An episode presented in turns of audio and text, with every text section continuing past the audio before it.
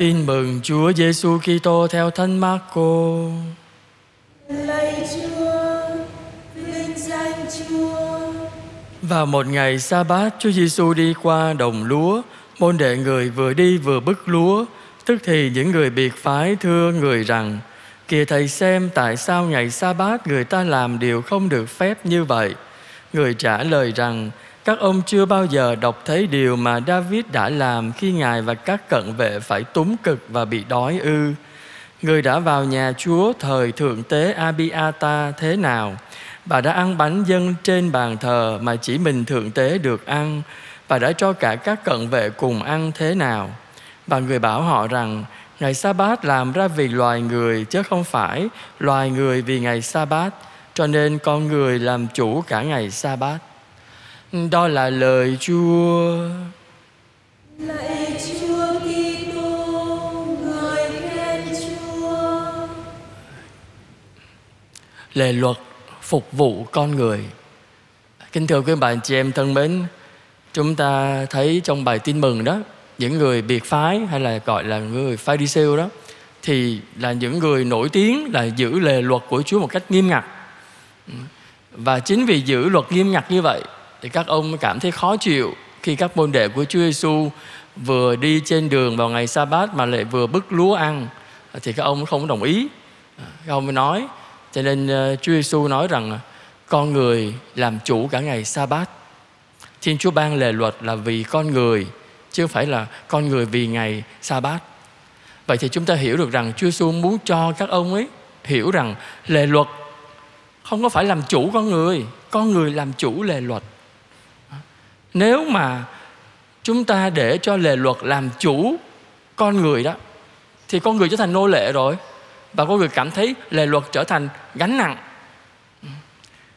cho nên nếu mà các người Pharisêu dùng lề luật để chỉ trích người này lên án người kia, thì sai mục đích của lề luật. Tại lề luật là giúp cho người ta mỗi ngày mỗi hoàn thiện mình hơn. Chúng ta hình dung như vậy này. Lề luật giống như một tấm gương á.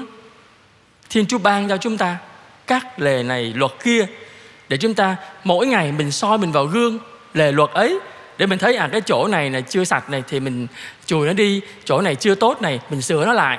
Đó. Vậy thì mục đích của lề luật là làm cho chúng ta mỗi ngày mỗi đẹp thêm, mỗi ngày mỗi thánh thiện hơn, mỗi ngày mỗi đạo đức hơn, mỗi ngày mỗi trở lên giống chúa hơn, chứ không phải mỗi ngày mỗi hung hăng hơn. Đấy nhiều khi mình dùng lệ luật mình kết án người này mình kết tội người kia rồi mình tố cáo người này mình tố cáo người nọ Vậy thì hóa ra mình dùng chính lệ luật của Chúa làm cho người ta đau khổ. Và như vậy thì mình biến cái luật ấy trở thành một công cụ để chúng ta kết án lẫn nhau, để chúng ta vạch trần tội lỗi của nhau à, và chúng ta làm khổ nhau. Thưa quý bạn chị em, cuộc đời này chưa đủ khổ hả? Con thấy khổ lắm rồi. Chúa chúng ta thì rất dễ thương. Lề luật thôi, con cái sai thôi tha hết.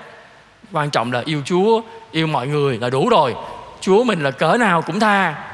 Ờ, con cái có xa ngã có tội gì cuối cùng xin tội là Chúa tha ngay. Còn chúng ta thì sao? Suốt ngày mình canh me thôi. Xem coi ai sai chỗ nào ai đi lạc chỗ nào là bắn người ta. Lạ lùng vậy chứ lẽ ra cái quyền ấy là quyền của ai?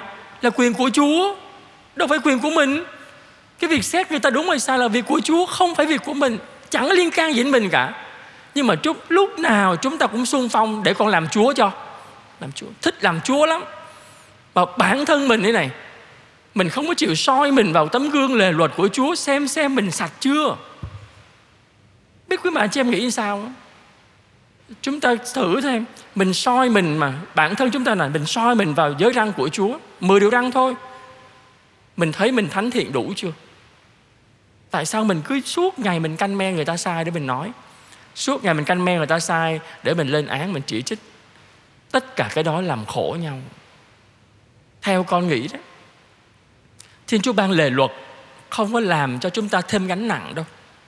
Nhưng mục đích chúa ban lề luật là giữ chúng ta đi trong đường lối của thiên chúa. Giữ chúng ta đừng có lạc lối. Giữ chúng ta sống thánh thiện. Chứ lệ luật của chúa không phải là gông cùm cột chặt chúng ta trói chúng ta. Không phải, không phải. Cho nên chúng ta đừng bao giờ để cho lệ luật nó làm cho lòng mình nặng nề và làm cho người xung quanh cũng nặng nề theo luôn. Mình dùng chính lệ luật mình làm khó dễ nhau làm khổ nhau. À, theo con nghĩ cái cách tốt nhất là cái gì? Chúng ta cùng nắm tay nhau mà đi thì tốt hơn. Chứ đừng có đem luật ra bắn nhau làm cái gì. À, mình người này sai điều này thôi bỏ đi đứng dậy đi. Em cũng sai điều này thôi em em tha cho em đứng dậy em đi. Cùng nhau đi.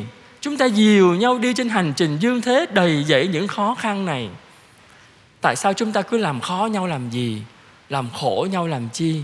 À, đó là điều thiên chúa không muốn.